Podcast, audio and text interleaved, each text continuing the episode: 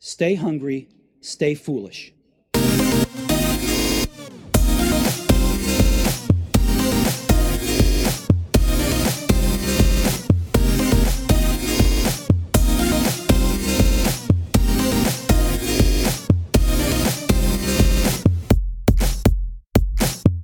The Now on the Innovation Show. It's a great honor to welcome Martin Grunburg, author of The Habit Factor, founder of the Habit Factor app, and author of Paradox. Welcome to the show, Martin. Aidan, thank you very much for the invite. It is a pleasure to be here. Yeah, man, it's we've we've been planning this for a while, and you you kindly gave me enough time to read the book. Uh, haven't got onto Pressure Paradox yet, but I mean, ju- just reading the book, um, it's the most it's so holistic in that all you've captured and you, you've obviously encapsulated so much knowledge that you've picked up over time because it covers every aspect of habits but I, I one of the things i find really interesting is is the accompanying app so the app that you released back in 09 so shortly after two years after the iphone launched you were so far ahead of the game in that model of wanting to help people actually achieve their goals quicker, and, and that's your ultimate goal. But before we even go near all all that, it'd be great to hear how you got to the book in the first place.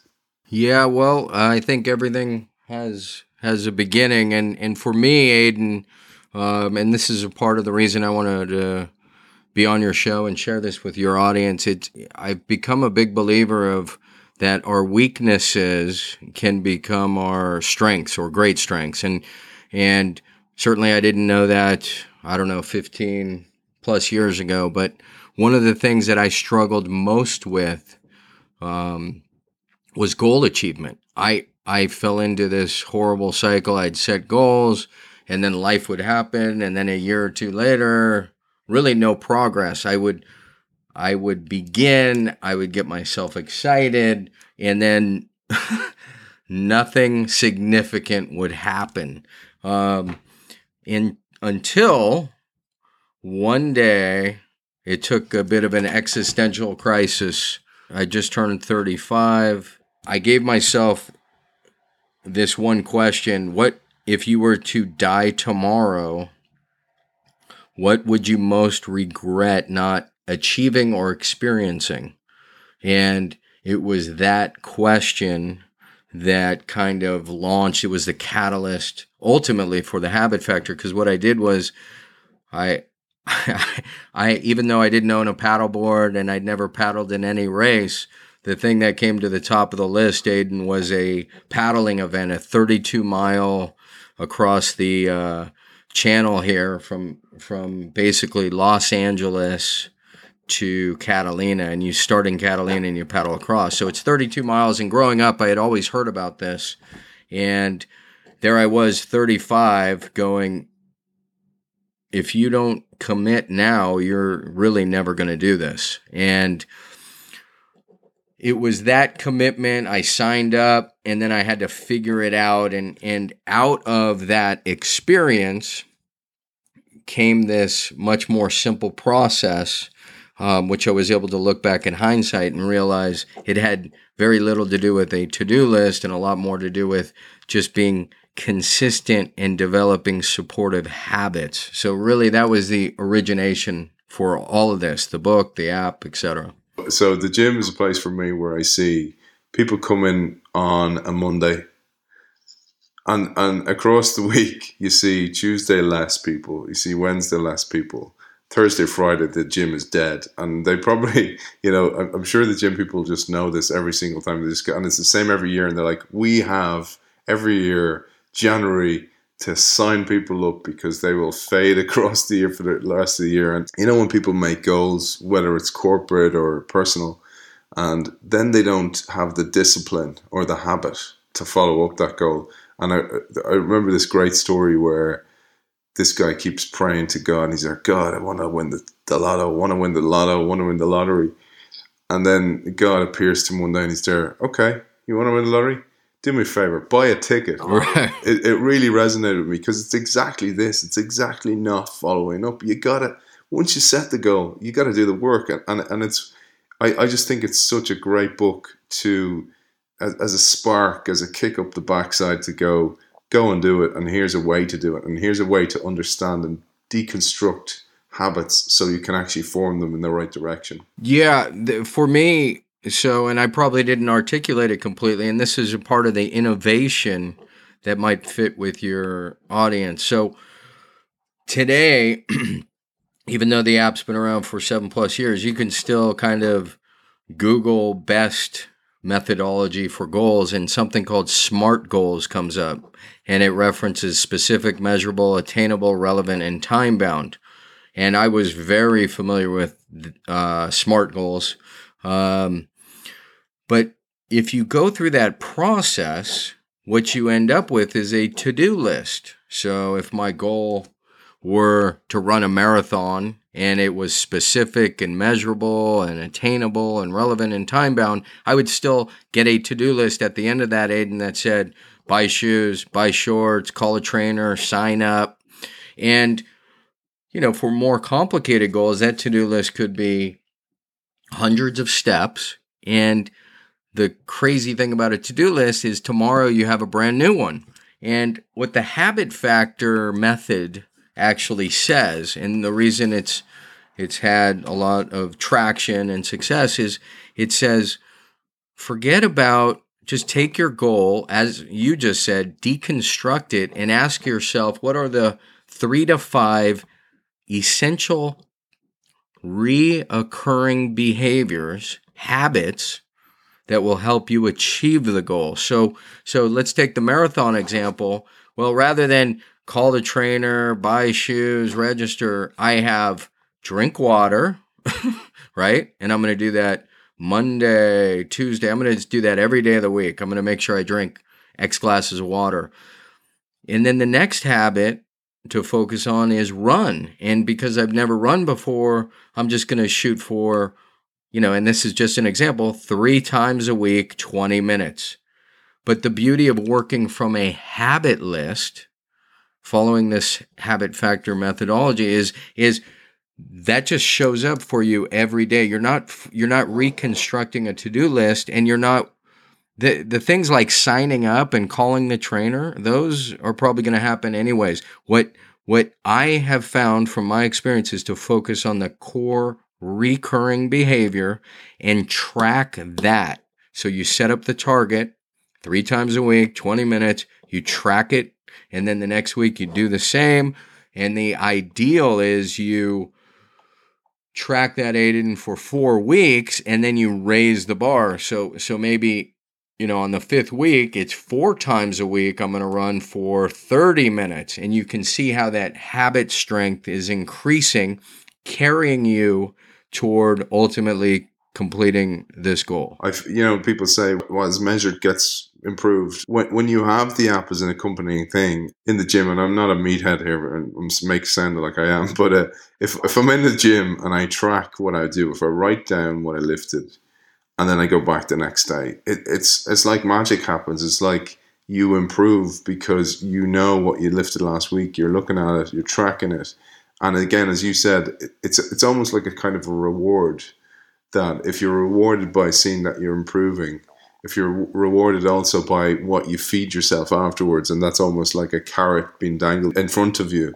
But I find the app does that for you. So if the app is accompanying you with all your habits and tracking them, you can also track the negative things. And you know, you know, you mentioned in the book this Chinese proverb, which is uh, "beginning is the is the easy part, continuing is difficult, and that that makes so much sense with the book. But uh, one of the things, Martin, I'll, I'll jump to um, because I love this is a quote um, by William James, and you, I, would never heard of William James until I saw the book. William James talking to teachers in Harvard in 1892, and oh man, this is a great quote. Our virtues are as much as our vices, our habits. Our lives are but a mass of habits, bearing us irresistibly towards their destiny. And I just thought that is that nails it. Our lives are but a mass of our habits because we are our habits. We are because we're born with this tabula rasa, which is this blank slate, and uh, and then we we it's almost like our parents, our mentors, our teachers have this massive responsibility of inputting an operating system into us and that is such a, a resp- it's, it's such an important part of our lives. But also on our side, then when we're older and we can control that, we need to realize that that we we need we are these habits, and we need to actually be aware of what they are and improve them. There's a few things there, and I, I couldn't agree more, of course. But the what I found absolutely fascinating as I went to research, uh, and I did years of research, the um, the Latin root. You know, it's interesting that you're bringing up this idea of character. The Latin root of habit is habit habitus, right? And it means condition or character. So I almost got chills when I first saw that because what that said to me, at least, was my existence at this moment, my character was the sum total of all my thought habits and all my behavior habits to this point. That's what makes up my character. That's why it's the your character or your condition, how you are at this moment. Um, so when you talk about tabula rasa, that's where we begin.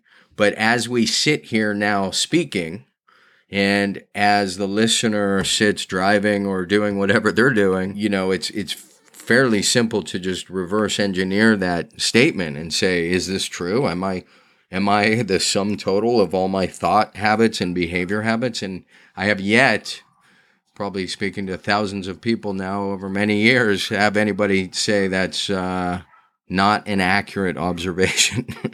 and it's not mine. I mean, I'm just saying that's their the Latin definition. I, I talked to my son about this. My son Josh is turns just turned seven, and um, sometimes he'll go in to wash his hands, and I know he's not washing his hands. Like he'll literally turn on the tap and and and not wash his hands and come out just because he doesn't like doing it. But uh, I, I told him this quote that really, really helped me with my rugby career, which is character is what you do when no one's looking. I like so it, it's and that you know habitus. When I read habitus, I was like, that is that's why character is such an important part of of your character because what you do when nobody's looking. A, it means two things now. After I've read the book, what I meant for that, what what I initially took from that was character is when I'm in the gym on my own lifting or when I'm doing my when I'm doing my fitness and I don't cut corners and I'm not I'm not cutting the corners because I'm cheating. I'm actually not cutting the corners because I'm doing it for me. You know, I'm not doing it for a coach or I'm not doing it for anybody else. I'm doing it for me. It's an internally motivation, internally motivated. I'm reason I'm doing it. But then when I read the book, I was like, well, character is also what people see in you in that it's if your collection of your habits, if you and I'm, I'm going down to basic habits, words you use, quips you have, the way you write, all those things, and that's why that William James quote really resonated. Was you're a collection of that, and that's that's the way the world see you. And once you're aware, you can deconstruct and you can rebuild, and that's the key thing. So you can break them once you know they're there. Amen. Yeah, it it gets confusing. Uh, certainly was for me and a lot of people at first because, first of all, we we bring this baggage to the table, which has to do with the negative connotation of habit, and the reason that in many ways this was, you know, I'm using air quotes, a breakthrough, is incredibly there.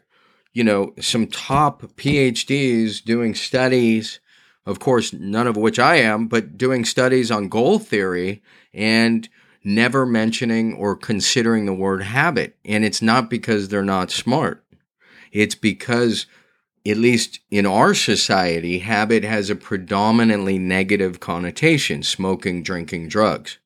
And if you, how could anybody correlate habit to goal achievement if uh, you're thinking in terms of you know the negatives. But let me jump over now to William James because I'm so glad you brought that up. William James was first of all he's known as the the father of modern psychology and he would tour the campus of Harvard back in like 1892. I you probably have the date in front of you. I don't, but he would give these talks, and one of the most famous ones was something called um, well, it was Habit, but but the the series was called Talks to Teachers, and he would implore teachers to because if you go back on that quote aiden you'll see this one part where he he tries to explain to them somewhat what i was just saying that we got to stop thinking of habit in terms of negative.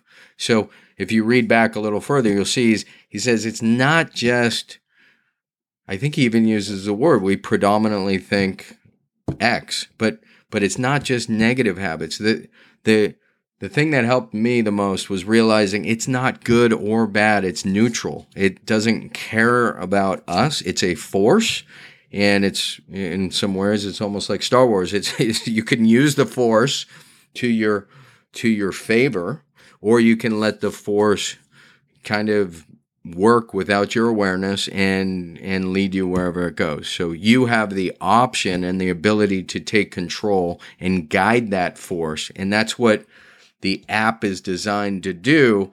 But I knew really this was a case where an app wouldn't be enough because there had to be the explanation, and a book wouldn't be enough because, frankly, I'm fairly wary of all the self help books. And, and if I was going to do a I don't even necessarily, I mean, self help is okay. I like personal development, but the point is, if I was going to do a personal development book, it had to be different. There had to be a, a process or a methodology to practice the ideas in the book. And so that's how these complemented each other.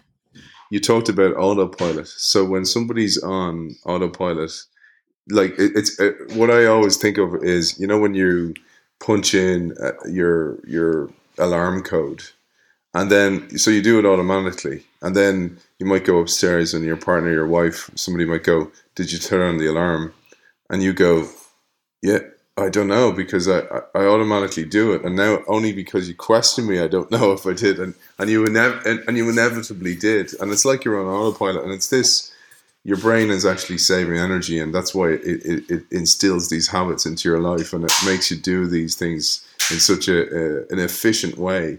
And that's why tabula rasa becomes such an important thing. And but it puts huge onus and responsibility on us as parents, as mentors, but also as businessmen and coaches, uh, uh, uh businessmen and CEOs, because we basically set the habit for the world for, for the business. And and I thought, you know, this is something I'm, I'm going to write a blog on before the, before the show. Is corporate habits are actually the responsibility of the leader. And people say that businesses are but a shadow of the leader. Yeah, I you know, there's a a quote I have no idea who said it, but anything that changes your values changes your behaviors. And I think for the most part that's true. And and so what what you said is is very appropriate.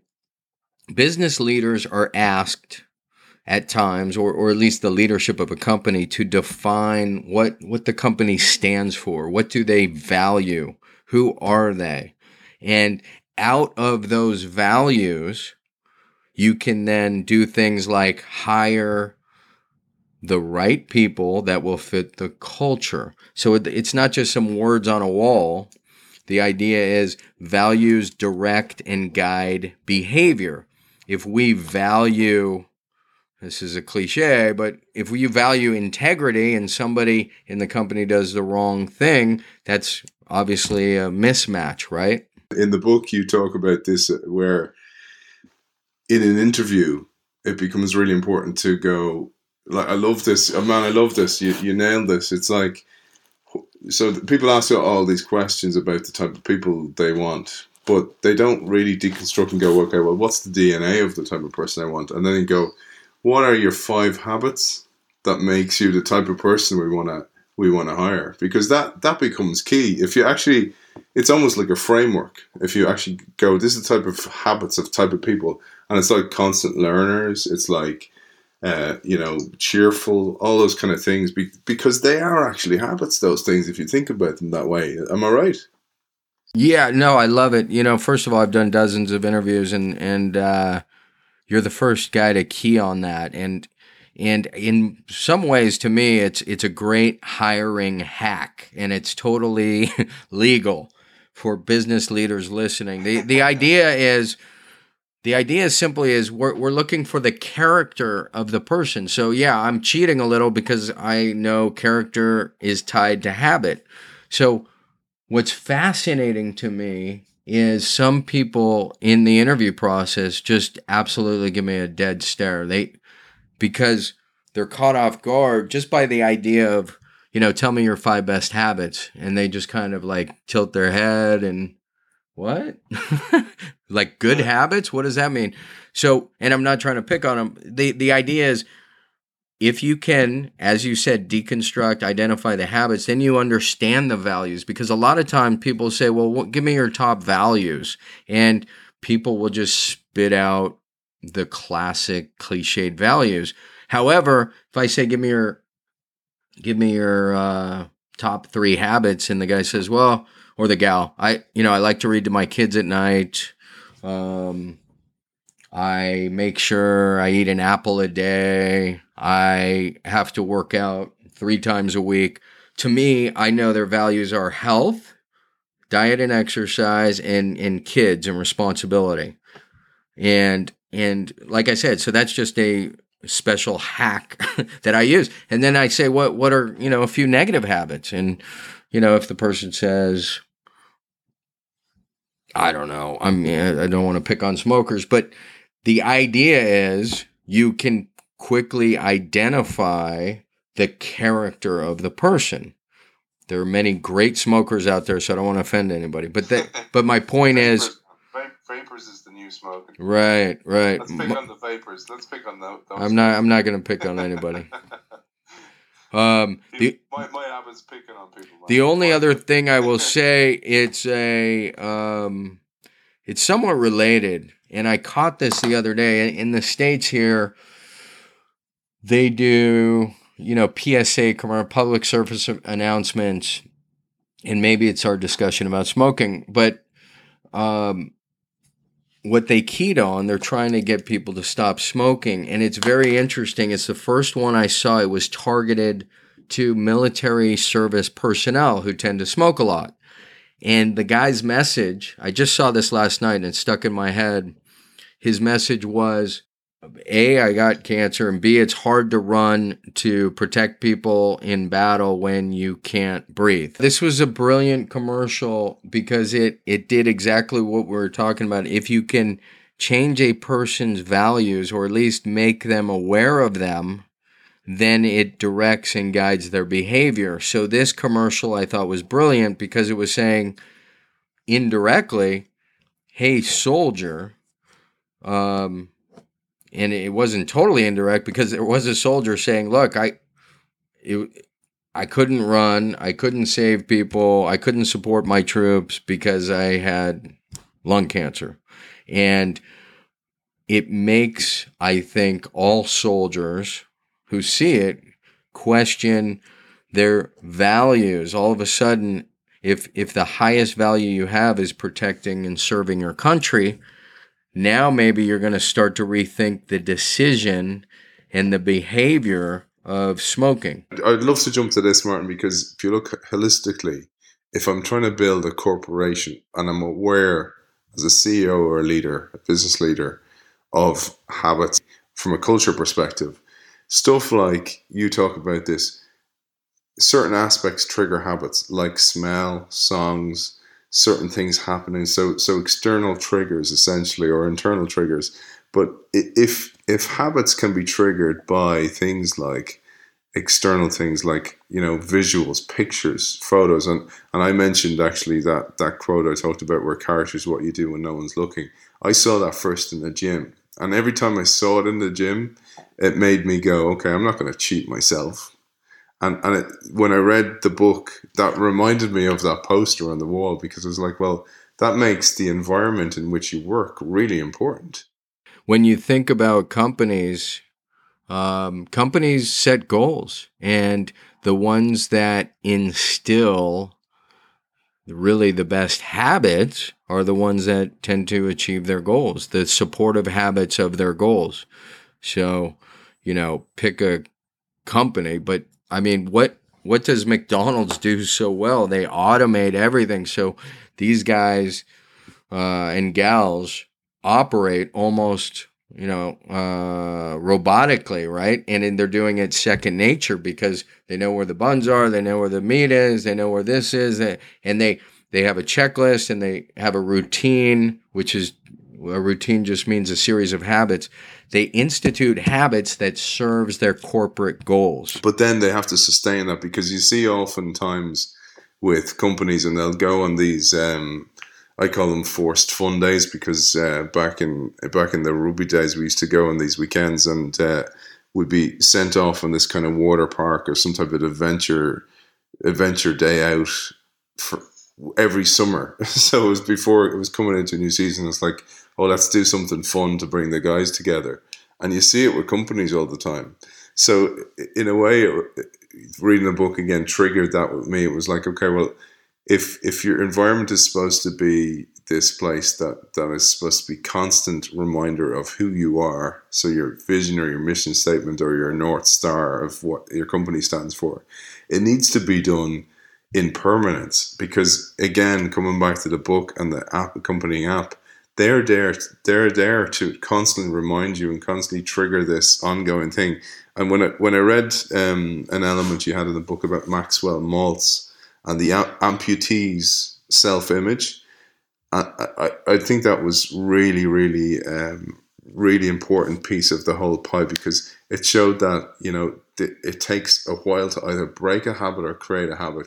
So the the story behind the the book Psycho Cybernetics, which is a bit of a mouthful, but the gist was he would he would perform plastic surgery on people, and um, a lot of times they would have facial deformities. Some would be significant, many would be uh, insignificant in his opinion. Unfortunately, he, he what he realized is it didn't matter what he thought. So he would try to dissuade some of these patients, and one in particular, he he said he convinced the guy basically, look, I want you to go through and and not have the surgery, and for 21 days, I want you to affirm, you know, this thought where it's all in my head. I think it was a nose job, and and nobody's really looking, and and the specifics don't matter so much. It was just this idea that there was a perceived um, deformity and it was overblown in his self concept in his mind. And the affirmations Dr. Maltz would give him, if the guy, he assured him, if he would just reaffirm that every day for 21 days, you would ultimately end up finding it was a non issue, meaning it wasn't then affecting his career and he didn't ultimately need surgery. So here was a surgeon doing what was right for his patient, but more importantly, he was trying to demonstrate and prove that we can rewire our thinking. And so he he actually began this 21 day habit myth a lot of it was tied to um, amputees who had this phantom feeling, and it would take them, I guess, just over 21 days before they realized that their limb was actually gone and that feeling went away, the sensation of the limb. So that began aiding this 21 day myth, but but really um, 21 days is only the beginning of habit development, and it takes far more than 21 days, and there are various other uh, variables that contribute to habit development. So that's habit reversal essentially. But one of the best ways to do it is if you have that habit and you're reversing it, is to replace it with an, another habit, a, a good one. So one that's actually a positive one, and as you talked about the dark side and the light side, you're kind of going, I'm going to go with the force here, the good side of things, and actually replace the bad one because you have this gap, I suppose, this opportunity to go, okay, I'm going to take that out and I'm going to put this in, and build rebuild again. That's correct. So it's the old nature abhors a vacuum, and and there's a great, very very old quote that uh, you know habit is replaced by habit, like a nail is replaced by a nail. You the failure with a lot of people is they just try to um, stop doing something rather than replace it starting to do something else. So, one great example is a buddy who wanted to drink a lot less alcohol. Rather than stop drinking, he just drinks non alcoholic beverages. So, he gets all the effects, you know, of socializing and holding a drink and drinking. Everything's there except for the alcohol. And it's a it's a an idea of substitution rather than elimination. That actually segues nice with this piece because I suppose I, I loved this one as well, where you talked about habits under stress. So you talked about like oranges and chocolate under stress. People will go for the nasty habit because because the stress element actually adds this element of of um, I need something to actually fill this gap for me in a negative way. Yeah. So what what happens is, and this time brings us in some ways full circle back to willpower and tabula rasa, and you know there are no there are no babies with willpower, um, born with willpower. So that's that's a you know I should say discipline. No discipline babies, and and willpower is this varying so there's discipline, I should separate, and then there's willpower. Willpower is kind of in the moment, and discipline is something you develop over time. It's it's a habit ultimately. So that's why I'm saying there are no disciplined babies. Well, under pressure, under stress, if there aren't supportive foundational habits in place, our willpower wanes and we go into default mode. Now, the great news is if you have if your default mode are, is slash are good habits, then you're you're set. But if you haven't established those good habits, so if I have the habit of just as an example, eating a salad every other night, um, even under stress, I'm still going to eat that salad because I'm just wired that way. Like I like the greens, I like the tomatoes. I'm not going to just reach for cake. But if it's a brand new habit I'm trying to develop and I'm only a week into tracking and I'm under stress, like screw the salad, give me the cake. So so yeah, willpower will wane, which is why habit becomes even more important when you look at things like stress and pressure and how they influence you know, another good example, since you're a uh, a great athlete, is if you have. Did you happen to see the Super Bowl? Uh, not this year, man. No, no, no, no, no. Oh, dude. All right, we'll talk about that later. So the the point is, under immense uh, stress and pressure, you know, the clock's ticking down. With what team is the one that you know, kind of rises above under pressure and stress. It's the one, it's the one, of course, that has the habits, the fundamentals in place, right? They're not breaking down. They don't have to rely on any magical moment or willpower. What, what they have is the foundational habits in place. So in the Super Bowl, the reason I ask is, and you probably heard, but you know, at one point the New England Patriots were down by 21 points. Nobody's ever come back with a 10 point deficit in the Super Bowl. And then they went to overtime. And, it, you know, in three minutes, they scored 16 points or something incredible. And, and the Patriots are just known to be fundamentally sound and have great habits. It's a lovely way to top off this interview, Martin, because it brings me full circle because I, I see this I see this very little delineation between corporate habits, sports habits, personal habits, and that beautiful one of, of the Super Bowl and the Patriots is like ultimately you want your your team, the people you've you've hired, and we talked about the hiring questions. The five, what's your five habits? Because if you tie them all together and you go, okay, when the going gets tough, which it does in business, especially if you're growing, if you're in the middle of your kind of growth curve, things are easy enough, but they should never be too easy. You should always be putting yourself under pressure. You should always be stretching your goals, etc. But when when the going gets tough, the people who have those habits they default to the salad, not the chocolate pudding.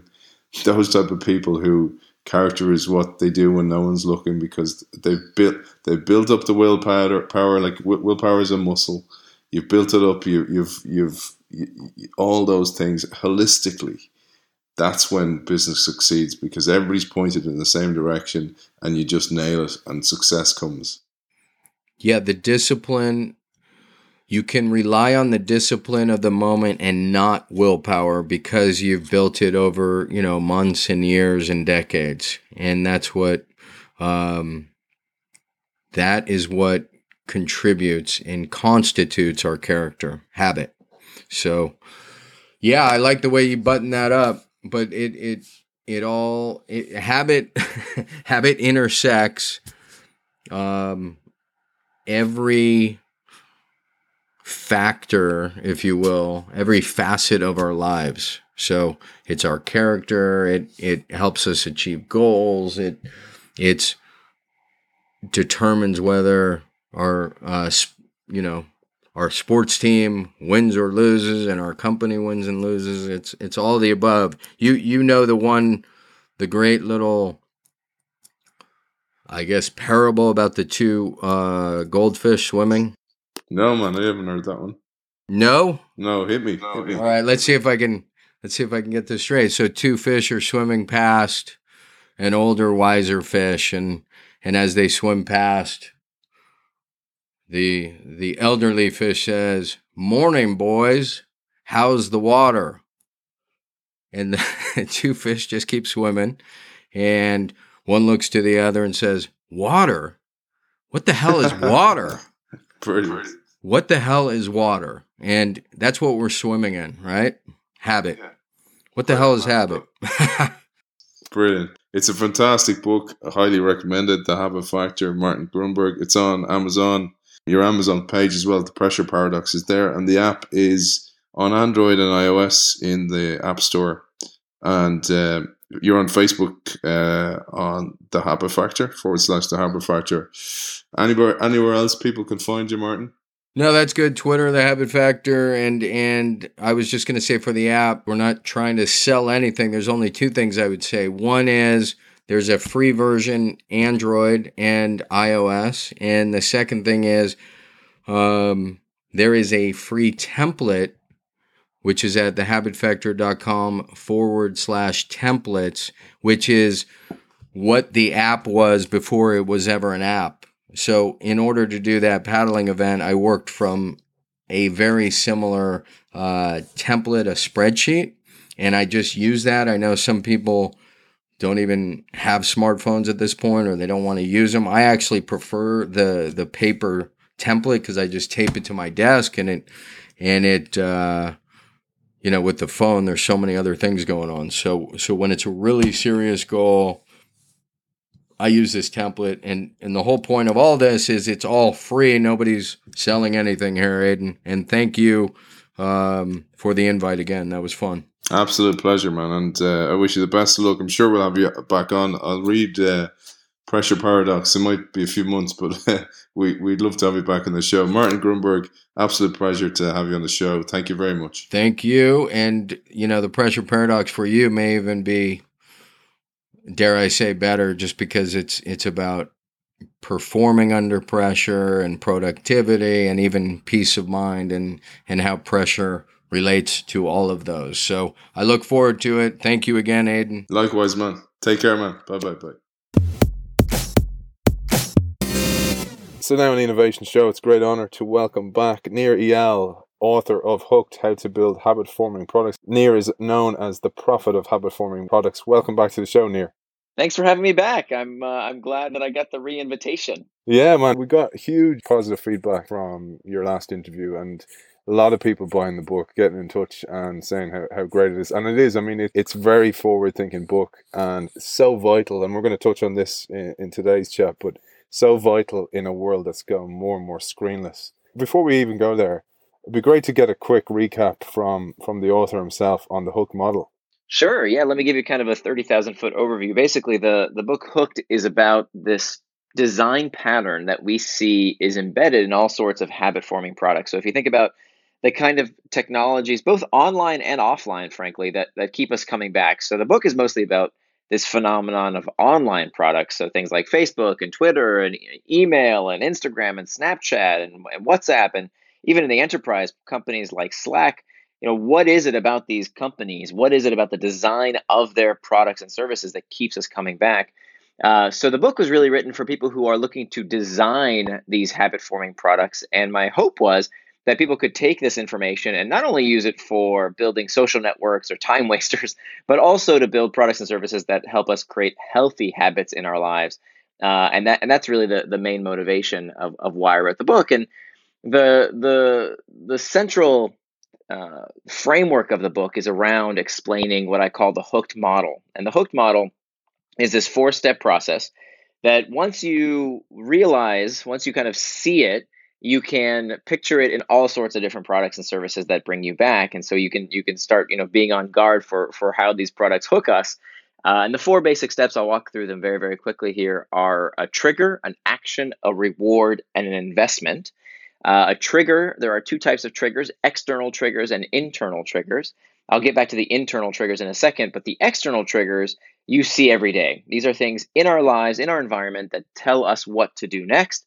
Things like click here, buy now, uh, play this, uh, a friend through word of mouth telling you about this great new app you should try out or product you should try.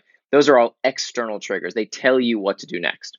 Then the action is uh, is the simplest thing you can do to get a reward. So if you take let's let's take Facebook as an example. You know, a lot of people use Facebook. Billions of people now use Facebook. So the external trigger would be a notification that you get on your phone that says, "Hey, somebody liked uh, your picture or something." The action would be to just open the app and start scrolling. As soon as you start scrolling, uh, now you're given the next step of the hook, which is the variable reward phase. Uh, so variable rewards are very, very powerful, and we see them in all sorts of engaging products. This comes from the classic work of B.F. Skinner. Skinner, in his famous experiments, took these pigeons, he put them in a little box, and he gave them a reward, a little food pellet, every time they pecked at this little disc.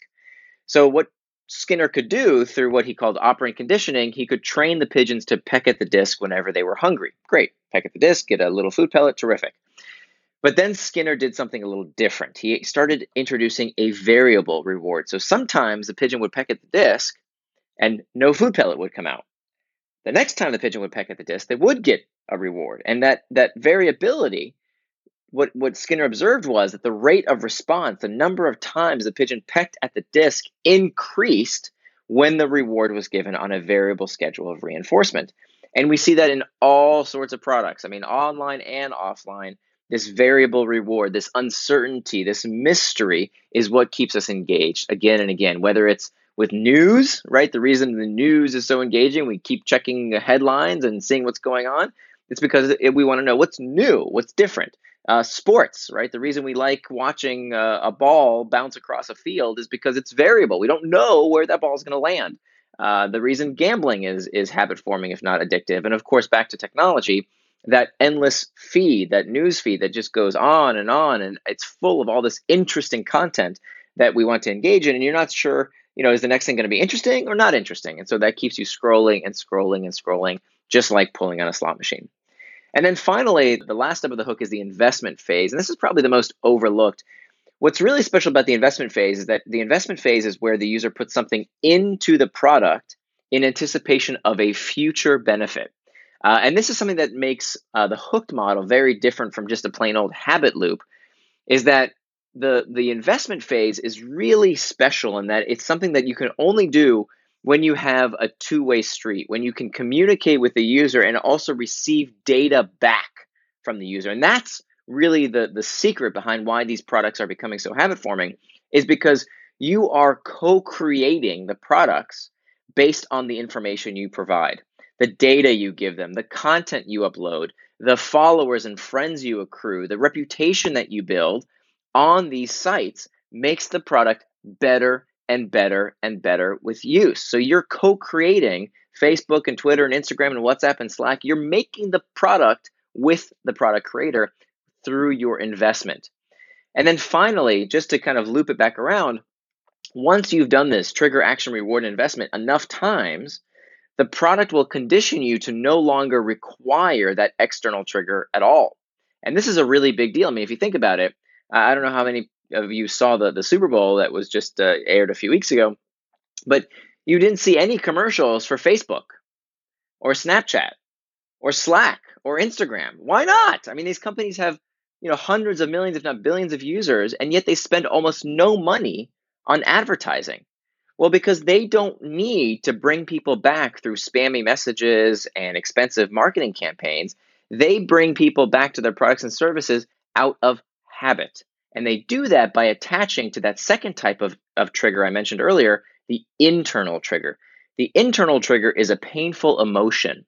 It's something that doesn't feel good, that to relieve that discomfort, we use some kind of product or service. We immediately jump to opening an app, playing a video, reading the news, doing something to take us away from that discomfort.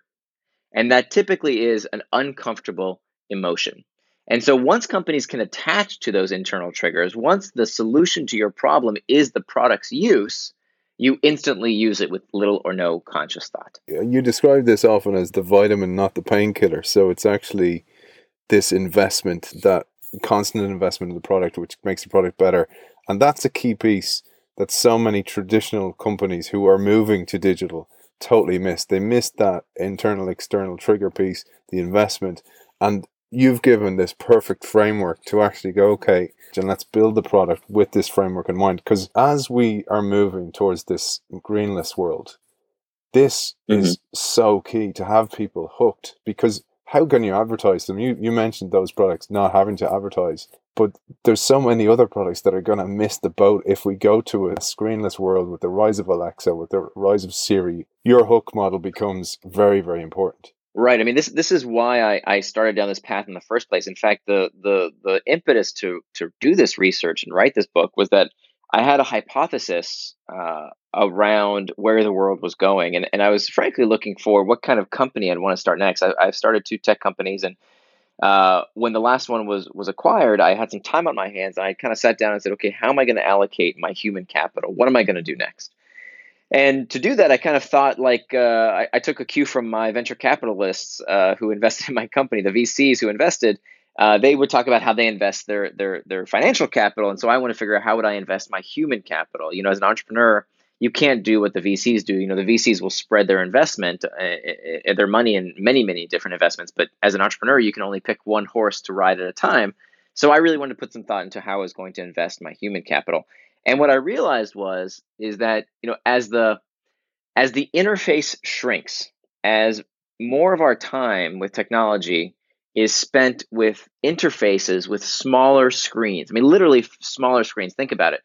When we went from the desktop to the laptop to the mobile interface to then the wearable interface, if you think about the, the wrist worn devices, that's an even smaller interface. And now the screen interface has completely disappeared. When you think about it, you mentioned products like Amazon's Echo or um, uh, Microsoft Cortana or the, the Google Home device. These voice interfaces, what I call conversational user interfaces, these, these conversational UIs, these are going to become an increasingly important part of our day to day routines. And of course, the challenge for someone who's trying to be a part of that future is that the user's behavior is completely dependent on habit. Meaning, if I don't remember what to ask Alexa for, uh, I, I can't use those skills. I can't use those apps, so to speak. They're called skills, but but in this case, they're you know these these these technologies that other developers have built. If I don't remember what I want to ask, I I won't ask for it. It's not like an app on your home screen that you can see the button. Even though today on on even on mobile, you know, if you're not on that first page on that on that home screen of someone's phone, your app might as well not even exist because they're just not going to remember to use you.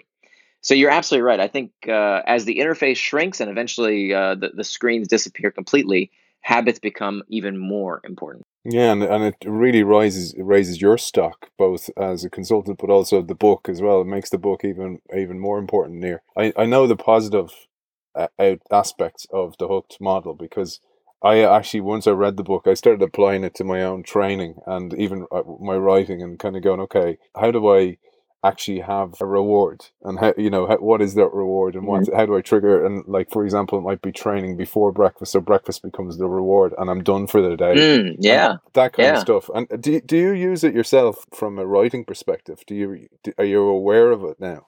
You need two different sides of the coin. You need to do the thing you want to do but you also need to not do the things you don't want to do okay? Pretty simple. So where the hook model applies i think is with with the second category the things you want to stop doing.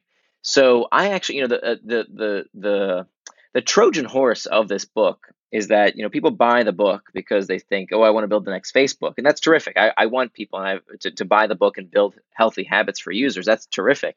And i've seen many companies now do this with the book which is which is you know amazing. It's made it so worthwhile but the second reason, the Trojan horse here, is not only that I, I want people to buy the book thinking they're going to create a great new product and a great new habit for their users, but also is that when you read the book, you, you can't help but realize that this is being done to you, right? That these hooks are bringing you back.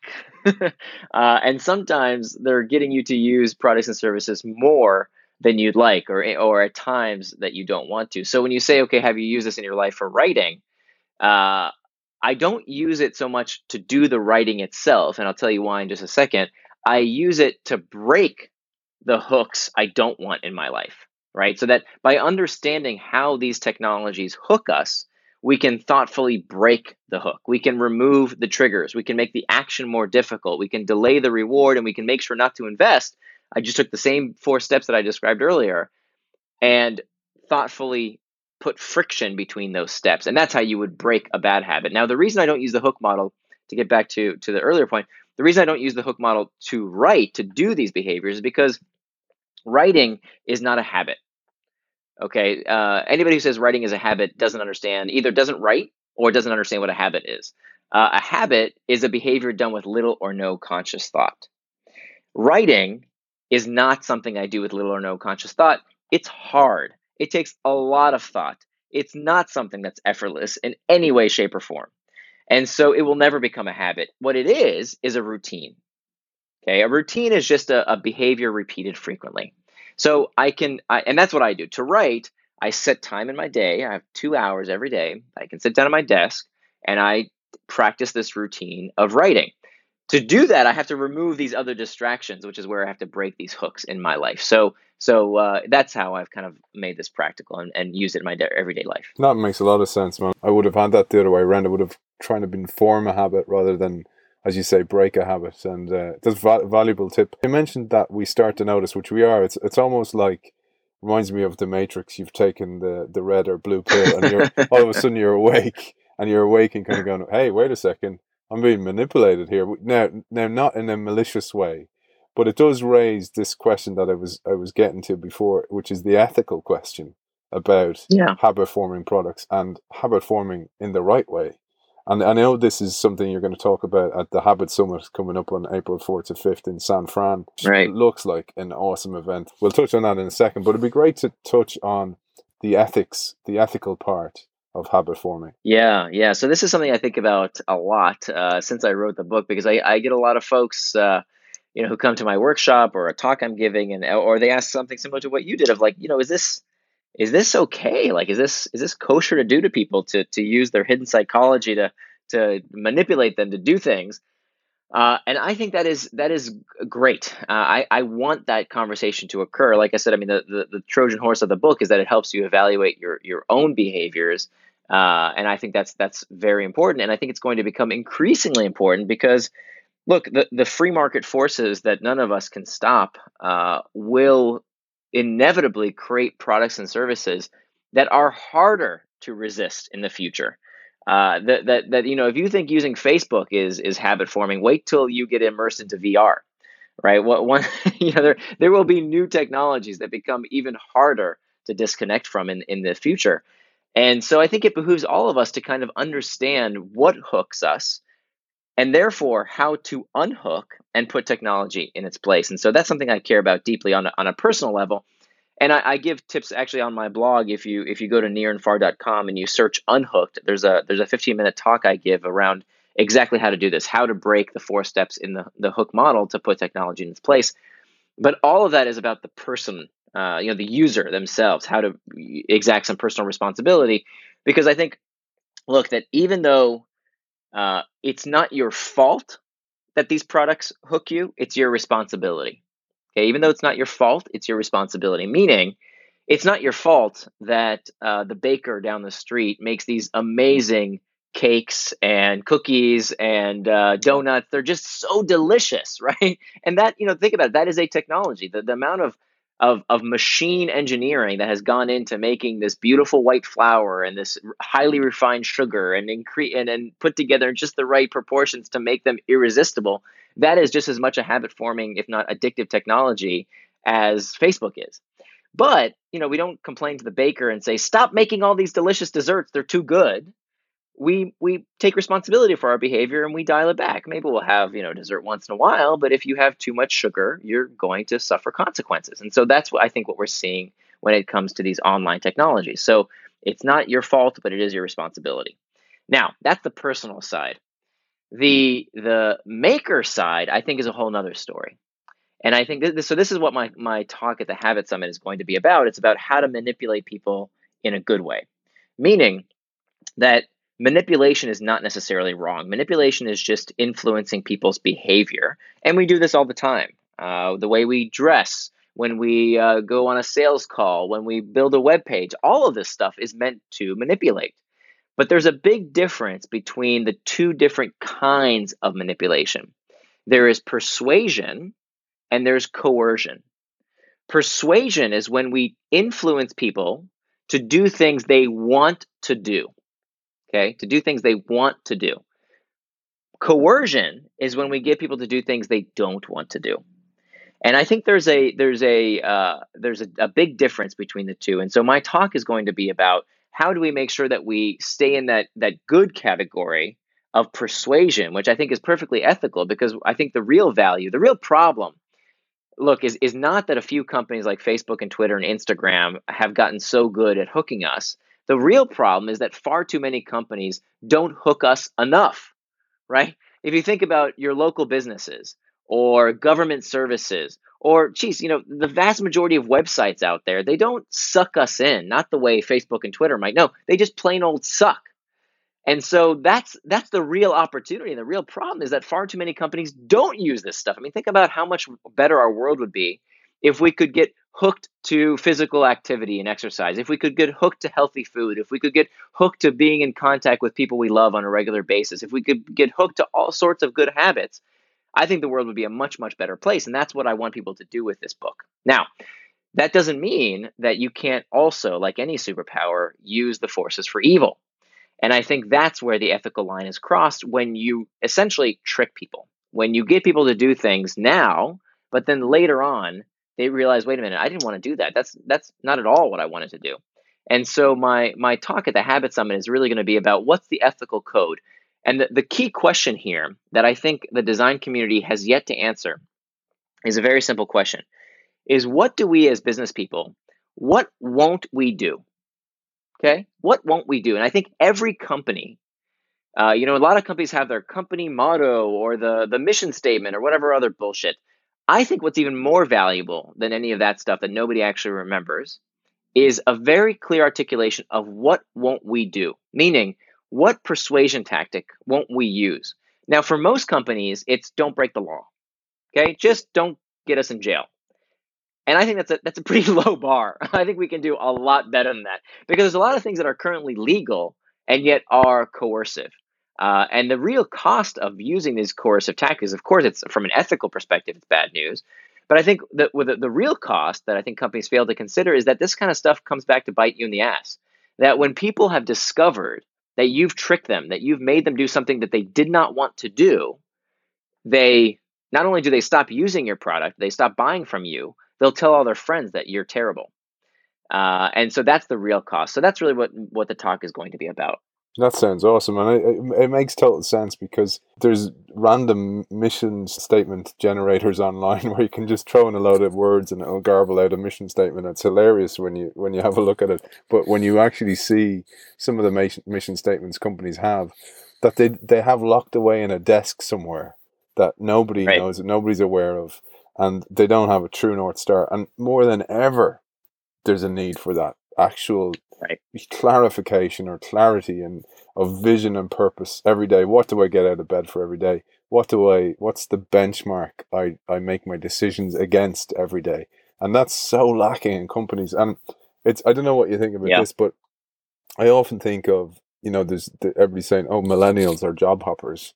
And you're kind of going, are they or are they looking for meaning? Are they looking for companies who have a purpose, who have a meaning, that they go to work every day to want to achieve something more than a paycheck.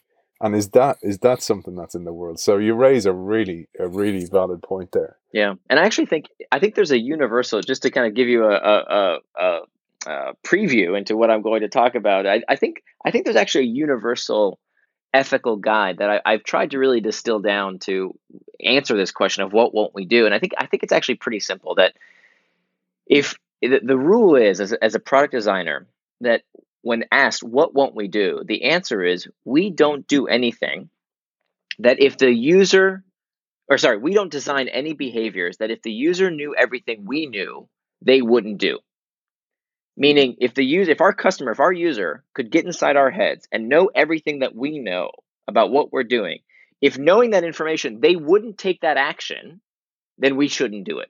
So I, I think that as a, as a guide is it would would prevent uh, really, you know, the, all the unethical uh, uh, misapplication of, of, these persuasion techniques. Yeah, man, that sounds like a, a fascinating talk, and uh, I'd love to. I'd love to be in San Fran. I'm going to try and uh, swing that one to get over for the Habit Summit, and it looks like an awesome event. We've got a fantastic lineup. We've got uh, Jane McGonigal, who wrote Reality is Broken and Super Better. She's a gamification pioneer. She's going to be talking about habits from the future.